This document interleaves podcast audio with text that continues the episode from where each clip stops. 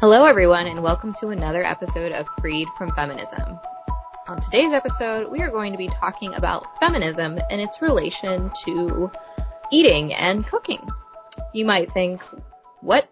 How are they related at all? Well, just a general overview to get us started. We noticed that there's a correlation between unhealthy eating habits and cooking habits and feminism, not causation. So we're not saying, usually we talk about things that feminism has caused and um, affected women, but rather there's um, a relation here. The general relation is that women used to cook in the home. So the women would stay home and they'd prepare meals. Now they're out working jobs. So who's making the meals? I mean, sure, she could come home and make them, but I bet she doesn't want to because she's been working all day. So there's tension between her and the husband about where you're going to eat. And then it's just, oh man, we'll just, we'll just stop on the way home and pick up some fast food or we'll just pop this, you know, pre-packaged thing full of preservatives in the oven, you know, and, and the kids are eating dino chicken nuggets every night because she, she doesn't have the time. So that's generally this correlation we've seen. So we really want to dive deeper into that and figure out, you know, how is feminism really related to unhealthy eating and cooking habits? Absolutely. And we know that this is going to be yet another one of our perhaps extremely sensitive subjects that we cover on Freed from Feminism. And so right at the beginning, let's just say that this is not a condemnation of anybody at all. We are talking about this as purely health reasons. We're not talking, we're not saying, um, you know, a perfect figure is what we should aim for. We're, in fact, we're saying the opposite of that or at least I personally am saying health is what we should aim for. If you are healthy, great. Have a nice day. Bye. You know, I mean, we're not talking about, you know, uh, you have to be doing 60 crunches, um, in 30 seconds, you know, mm-hmm. that's that, you know, I certainly can't do it. I probably will never do it, never have any desire to do it. So, but you know, as Beth indicated, um, it's it's a disturbing reality right now that so many of us, specifically women, are um, not only overweight but actually obese. Um, so I think you know we just need to talk about it and make sure that um, we identify the reasons by if if we are overweight or obese, identify the reasons behind why we are treating our bodies like this and, you know, just start eating healthier and, and exercising if need be. Or, or if you don't have a problem with that, um, perhaps something that we say today can give you a good, um, a good starting point with someone that you love, maybe your sister, um, your cousin, your friend, etc. So, uh, Beth, do you want me to go ahead and talk about um, our statistics here? Yeah, go for it. Okay. so, as Beth said, feminism uh, may not be the cause of unhealthy living. I mean, people have been unhealthy since the beginning of time, but um, it is likely the cause of what is termed the fat acceptance movement. And I'm sure you all have noticed this in magazines and sitcoms in the music industry lately. This move toward the, you know, quote unquote ideal woman as being larger. And um, I remember a specific, uh, I think it was GQ cover. It was probably at least three or four years ago now, where there was a a, a woman portrayed in a very sexy like um, swimsuit, but she was a very, very large woman. I'm talking about severely obese, um, probably 100 or more pounds overweight, perhaps even 200 pounds overweight. So, I mean, that uh, that's kind of what we're we're talking about, and it, it, actually has a name: the Fat Acceptance Movement. There's organizations, there's uh, groups, formal groups pushing this from behind the scenes to um, lobby these studios and newspapers to normalize this and to glorify obesity. Um, and you know, I don't think we're going to go into maybe the history of how that happened or how weight has fluctuated throughout time because in reality, none of that matters. Um, as Catholic women, we, we must find our self-worth and an identity in our Lord. If, if we find it outside of that, you know, it's, it's always going to be fleeting. It's always going to be emotion based. And um, like I said, I, I mentioned before, nothing else matters except being healthy. It really doesn't. Everything else is vanity, and um, we just need to move move past it. So let's uh, talk a little bit about the statistics that I mentioned. So these these come from the CDC, which is the Center for Disease Control um, from the U.S. government, and I think one of the stats is also from CNN. So the prevalence of obesity is 40% among young adults 20 to 39. That's not overweight. That is obese. 40%. And according, so this is the CNN fact, 60% are overweight and obese. So 40% of those are obese, 20% more are overweight. So 60% of the adults 20 and up are overweight or obese. Among the women in that group, the prevalence of obesity was 40%, 39.7%. Um, among those aged uh, 20 through 39, and then 43% a decade later. So it, it it gains by you know um, significant percent in the in the you know decade age group that you belong to. The women had a higher prevalence of severe obesity, 11.5% than men, which was 6.9%. So we have a serious problem because that cannot be good. Um, and as we all know, overeating is usually an indicative of an underlying problem. You know, we all don't just love food so much that we we have to eat it all the time and and you know um, not really care how our body looks or feels or functions. It's it's an underlying problem. There's an underlying problem there, stress, issue with self worth. So it, it sounds like we may have a bigger problem in this country besides weight. I mean, because that that uh, certainly food is is only a, a portion of that problem. What do you think, Beth?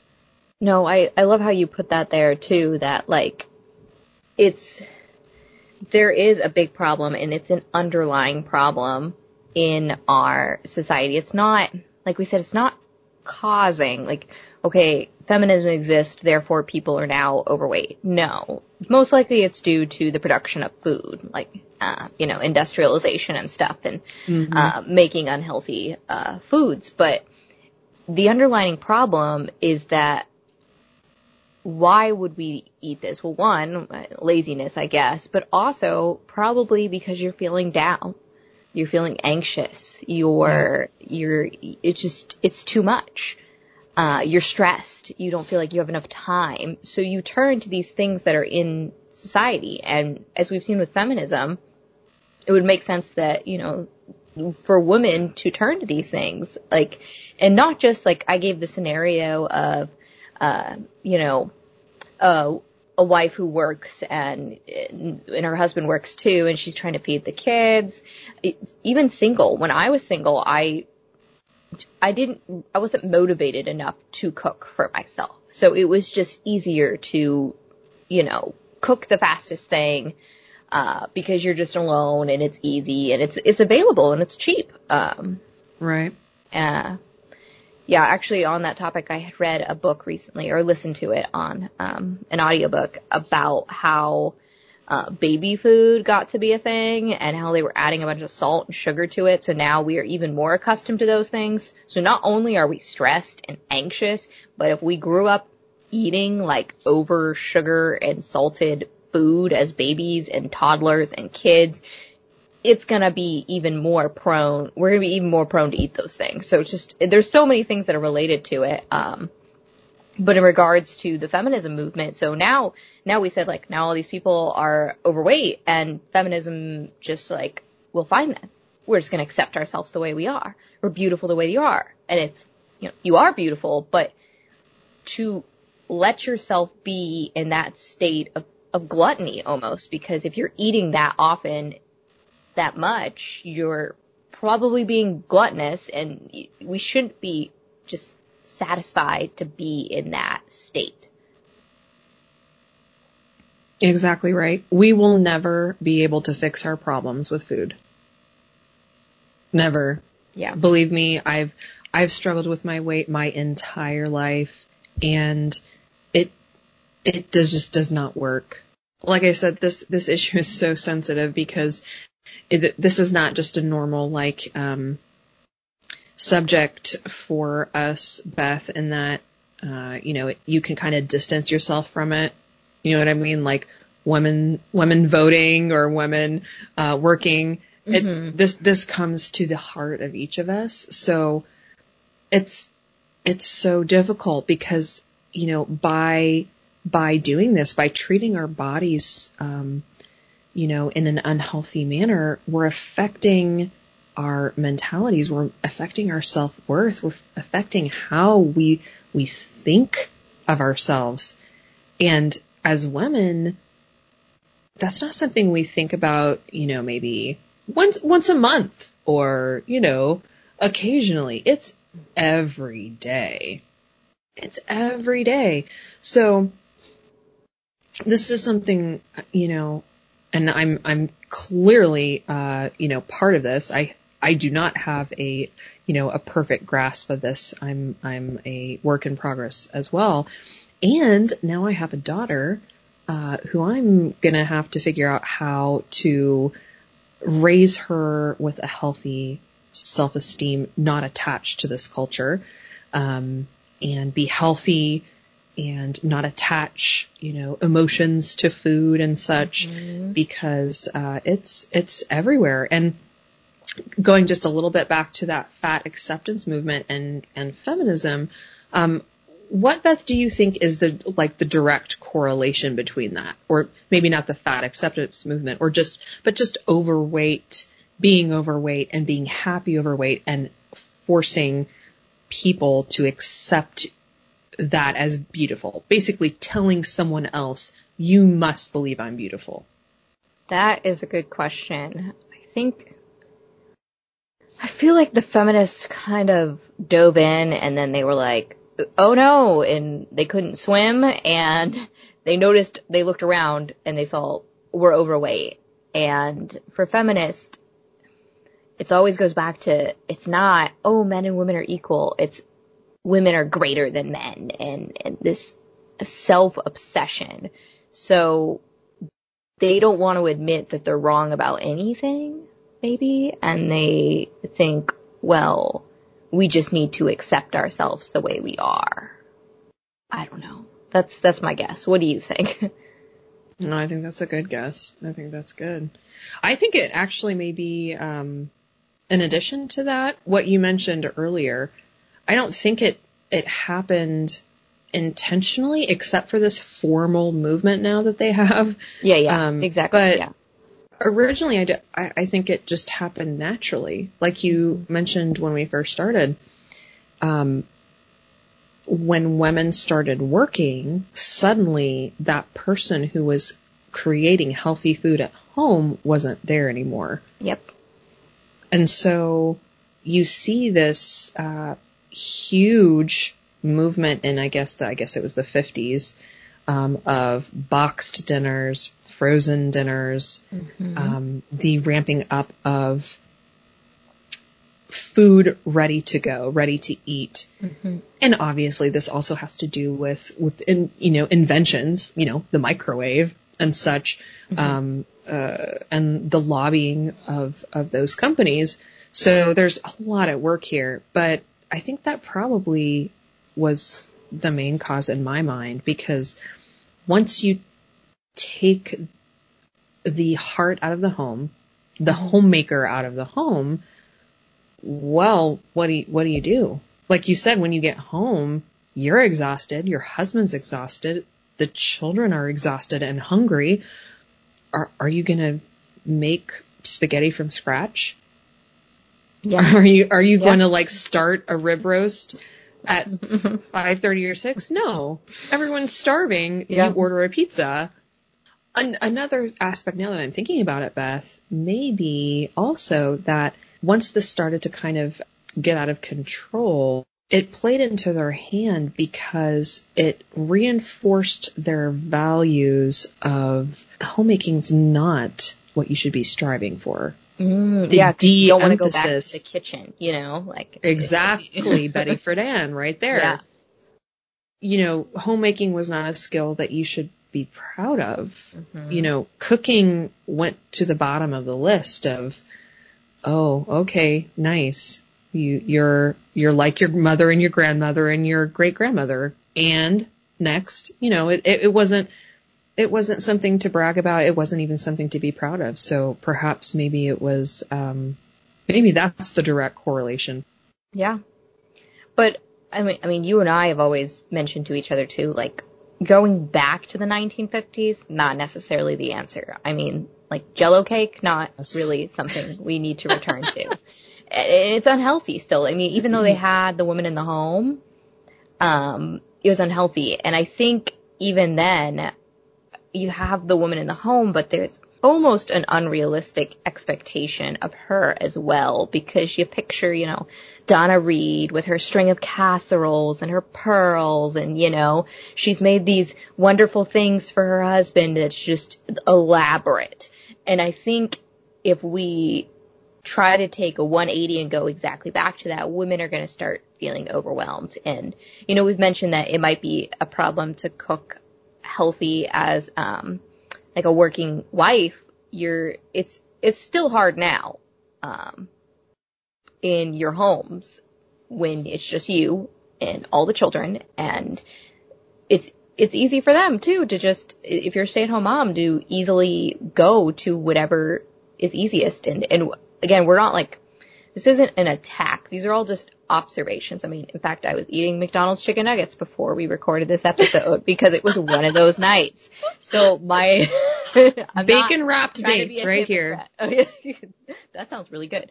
Um, so we're not trying to be hypocrites or anything, or we're saying like you need a perfect meal, healthy meal prepared all the time. These are, like we said, it's not. These are all. There's so many different causes going into it, but it's like looking at cooking in a different way and not falling prey to the just well, I'm fine the way I am, and Yeah. you know, trying to improve ourselves. Uh, and one, one thing I'd like to go back to that you had said was, um, teaching your daughter this. Man, like eating healthy affects men in a different way because you're talking about like their masculinity and stuff.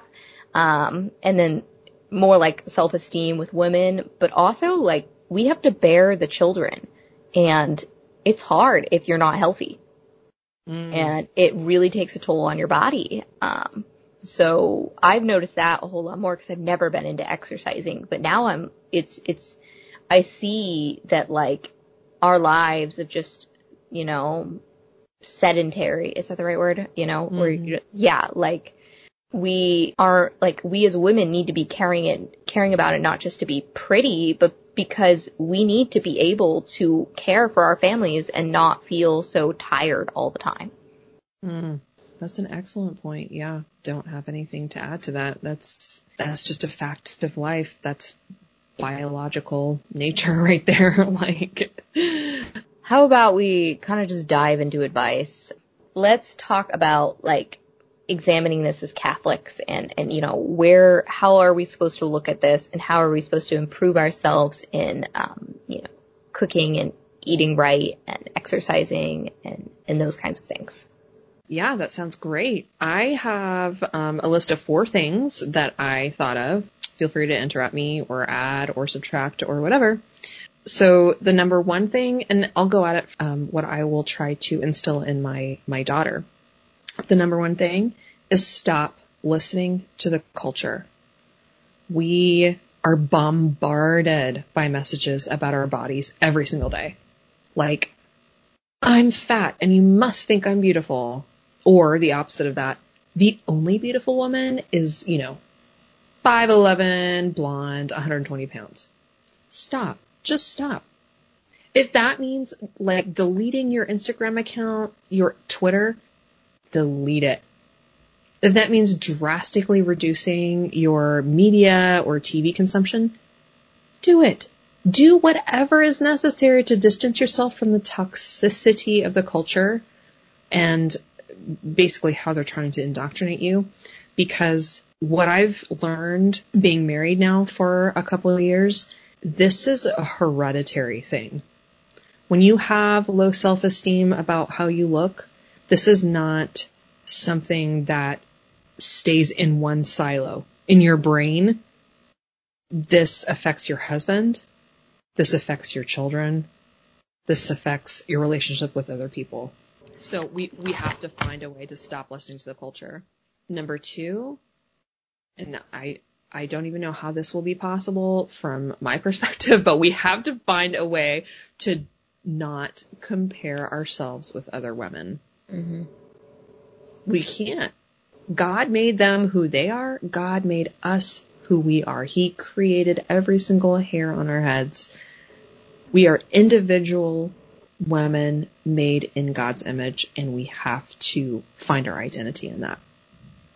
And that comes to number three is that realize our self-worth and identity come from God.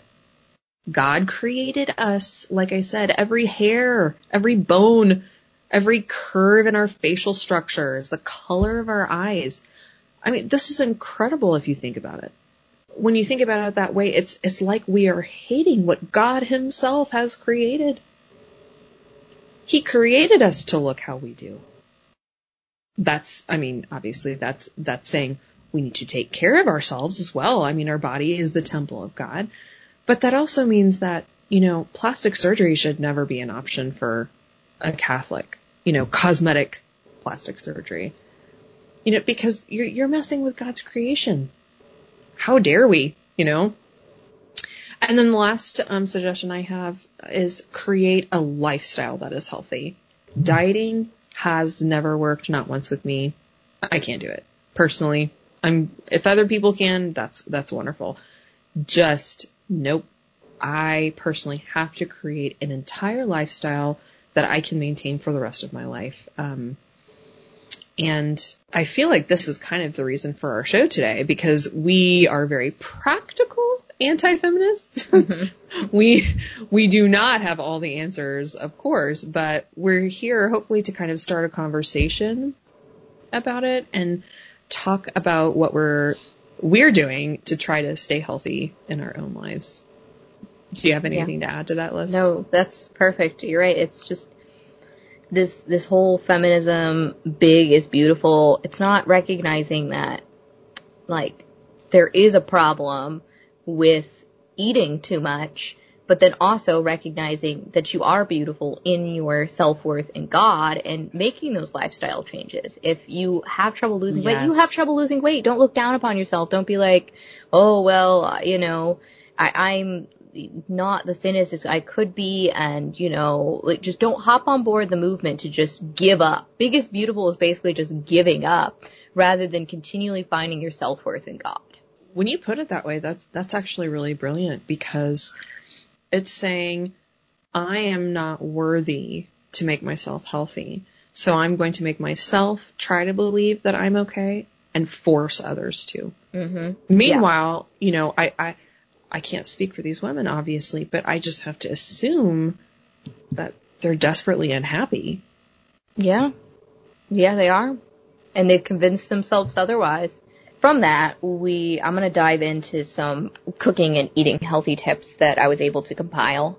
Um, first, from our listeners, uh, first we have Meg, one of our listeners. She is a Latin teacher, and I love when she mentioned cooking. She says it's like her point was really that it's not just a chore. You're not just doing this because you have to. There's cooking. There's so much more to it. Um, because she's a Latin teacher, she had realized that the word companion is actually made up of the uh, prefix com and then, which means together, and then pan, or if I'm saying those right, right, meaning bread. So we're talking together and bread, companion. So friends, family, eating together, I mean, it's all in the word. There's just, it's not just, oh, we're cooking so we can be healthy and we can, you know, cause we have to feed our bodies. It's, we can look at cooking as more, um, like a bigger thing than that.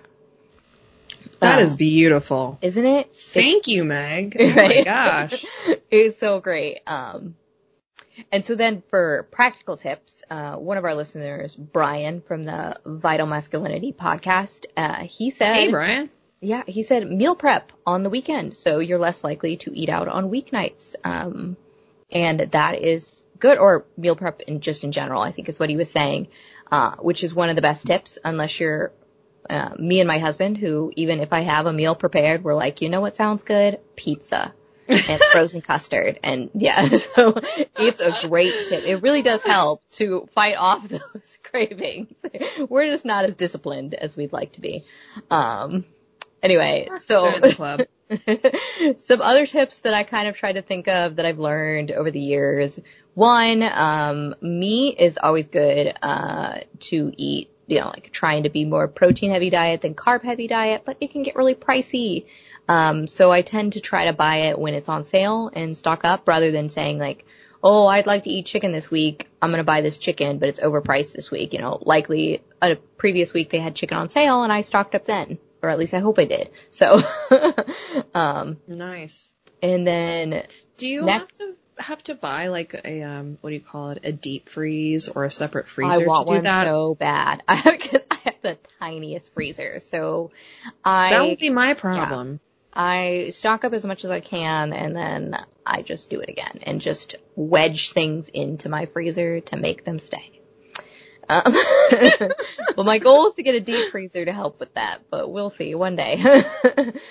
uh, so next thing, meal planning, uh, is always a tip I've heard. I'm not very good at it. I kind of loosely meal plan. So I've kind of turned it into buy ingredients I use all the time and reuse them for another meal that week. So if I'm thinking, mmm, beef stroganoff, that sounds delicious, and I got this big old thing of sour cream and I don't finish it, hey, I could make tacos the next night or some chili or something. And instead of trying to go off of like, I'm gonna make uh, th- these five meals that sound good to me. I try to get the ingredients to overlap so that I don't throw away a bunch of, you know, half-eaten sour cream containers. So, and other such things. Uh, another one that I've been trying to get into is taking all of my remaining veggies and putting them in stews and soups. And by the time I get to this, they're probably like completely wilted and almost molded. So I, I'm not as best as I could, but I sometimes, I'm like, these carrots have been in here for a long time. I better chop them up now. Um, and soups and stews are really easy for like one of those quick nights. You just throw them all in. Um, and then another tip, uh, which I think everybody kind of knows this, but just buy the off brands. Pretty much all of them taste the same, except Honey Nut Cheerios. I don't know what they, that recipe must be locked up away in a safe all off brand Honey Nut Cheerios taste disgusting compared to the actual ones. But Huh. um, and then another thing I found is that you don't really need all the ingredients in a recipe. I like to be fancy sometimes and I'm like, I'm going to make this Thai dish and I'm going to buy these weird Asian things I'm never to use again. So if it calls for something, like use a similar spice. You don't have to buy that exact one unless you think you're going to use it again. Or like it calls for distilled vinegar, or like white vinegar, and all you have is apple cider. You don't need to buy more unless you're going to use it in some other way. Um, so, you know, those kinds of things like uh, using lemons and milk for buttermilk instead of a carton of buttermilk if it's cheaper. Because you already happen to have lemons and milk on hand. Um, Mhm, mhm. Another one, uh, the, my last one. I recently discovered Aldi. I didn't grow up near anywhere that had Aldi and everybody kept saying it was cheap and I was like, yeah, yeah, yeah. I've been to plenty of grocery stores. It's probably just the same. No, it is so cheap and now we just, I'm booking it over to Aldi even if it takes an extra four minutes to get there because it is really, really cheap. So that is, that is my tips for, um, Well, so is it is it it's cheap, but are are there like quality fruits and vegetables there? They Like, don't do they have, have- a, a huge selection. Like I wanted sweet potatoes the other day and they didn't have them, so you know. But I looked it up and they just they source from like one supplier or something, so like everything is just this one brand. So you don't have this brand competition going on. Like, are you gonna get Mm. Yoplait or Chobani? And Yeah. they're not upping the prices that way. Um, The answer is yeah. Faye, by the way, to that. What? But anyways, go ahead. No, go ahead. um, so I think that's how they do it. So far, everything's been okay. I mean, I don't, they don't have like as elaborate of a selection, so you might need to tote on over to the, your regular grocery store to get maybe some kind of more odd items that you might need. But in general, like your basics, I mean, even the can of beans, you think that's cheap in the regular grocery store? Like, I, I spent 39 cents on a can of beans the other day. Like, 39 cents. Okay. anyway, those are my tips. nice. Those are awesome tips, especially the um using uh, a similar spice or uh, you know the the buttermilk versus lemon and milk thing. Y- learning those tips, like you can make buttermilk without buying, you know, a, li- a little thing of buttermilk. That has been so invaluable in in my cooking experience because Oh, yeah.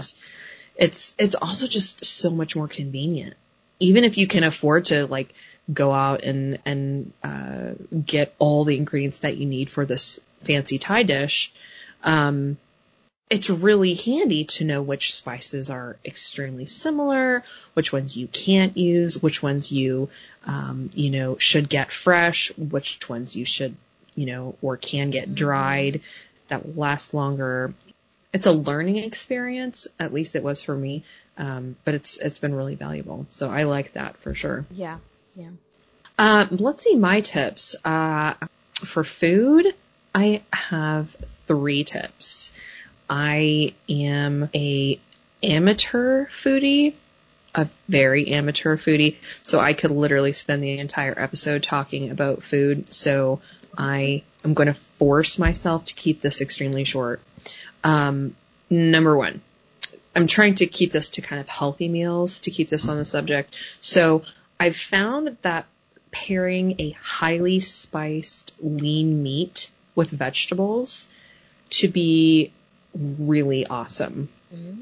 It's economical and it seems like, you know, the people I cooked it for enjoy it, mainly my husband, but also, um, you know, other family members. So for example, searing chicken breasts on the stove and then finishing them in the oven with salt and pepper and garlic powder and cumin and chili powder, um, you know, all kind of staple, uh, flavorful spices, um, on a really, you know, good for you, inexpensive kind of meat. And then, um, you know, pairing it with sauteed vegetables or a salad. And it's super satisfying with all those spices. It makes it super satisfying, but it's not heavy and it's um, really filling and, and a nice weeknight meal. My my second one is uh, for those people who may be single, because I was single up until I was about 30, um, 33. So I made a lot of meals just for myself. So if you're single or even if your husband is, you know, working and not there, make a batch of super flavorful, like healthy sauce of some sort and then just toss it with sauteed vegetables on the stove really quickly. Um, what I used to do is do like sweet potatoes, zucchini, carrots, snap peas, or and then maybe even add um, a lean meat. It's so versatile. I mean, you can mix it into uh, Greek yogurt and make a dip with it, or sour cream. You can um, put it on a salad. You can find sauces like this on tons of websites, but the one I'm thinking of specifically is called Pinch of Yum. And she's on Instagram all the time, but she also has her own website called, um, just for the record, Pinch of Yum. And, uh, she does a lot of vegan stuff or pseudo vegan stuff. Um, so some things I could very well leave. But some of them, vegans have to like, you know, make do with lesser ingredients. So some of the things they do are really, really good and really flavorful. So her sauces can be really, really awesome. So I, I urge you in my life because for the Byzantine fast, it's basically eating vegan and it's like, yeah, don't want pasta with tomato sauce every night. Oh my goodness. This oh, is a great tip. oh my word there is one of her sauces that uh, it's cilantro, parsley, jalapeno, avocado. Um, I think it's like Greek yogurt or something like that. I am telling you, it is so good. I want to put it on everything, and it makes you know what would seem kind of like a boring like uh, vegetables. Yay! You know, it makes it exciting. It mm. really does. I highly, highly recommend Pinch of Yum for specifically that. And my last uh, tip, what has found um, a lot of use in my life, is when my daughter is asleep, when my husband and I have eaten dinner, inevitably that sweet tooth comes up. And, you know, my husband is a huge ice cream fan. Um, so it's been really hard to kind kind of, um, you know, rein that habit back in both of us. So I've had to get inventive and, um, a couple of options to satisfy a sweet tooth after any meal really is Greek yogurt with honey. It's, um, I think it's a dessert in the Mediterranean culture, not Italian, but um, Greek, maybe Lebanese culture, and it is absolutely delicious. It is so good. It's simple. It's um, satisfying, but really clean. Like I said, it's not.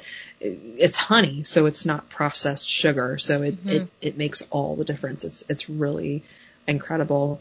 Dark chocolate. And um, when I say dark chocolate, the higher the percentage of the cacao, the healthier it is for you the higher the cacao content, the lower the sugar content in mm-hmm. general. So can be, be healthy for you, which is awesome and it's just really good. If you're not used to dark chocolate, how I suggest to my friends and family is to work your way up to it. So if you're not used to dark chocolate at all, um, and you're, you know, let's say you're used to just the Snickers and like the, the Hershey's milk chocolate, start going up in in quality and up in cacao percentage. So just get get a you know quote unquote dark chocolate that has 60% cacao. Try that for a while, and if you get used to it and love it, go to 65 or 70, and soon you will be eating 85% chocolate, uh, 85% cacao. And let me tell you, at 85%, it's actually an appetite suppressant. Mm. It is fascinating. I challenge anyone who is interested to try it and tell me what they think because I have found one square of 85% like Ghirardelli chocolate to be an actual appetite suppressant. It's amazing. Ooh, I love dark chocolate. That sounds. so do I. It's yeah. it's uh it's an addiction. And my last um, sweet tooth thing is homemade hot chocolate.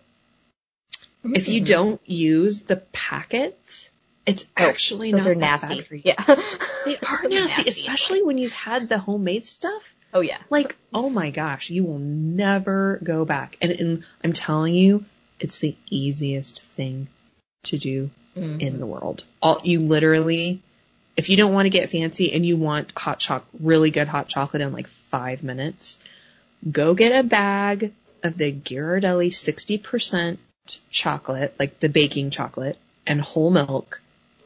Heat up the milk, stir in the chocolate. That's all. So simple. It's so simple and it's really, really, really good. Those are great, great tips. Motivated now to eat something other than McDonald's chicken nuggets for dinner tomorrow. Tomorrow I am making Yeah, what's on the di- recipe. yeah. I'm really excited about it. I am making um actually it's another Instagram account that I follow. It's Half Baked Harvest.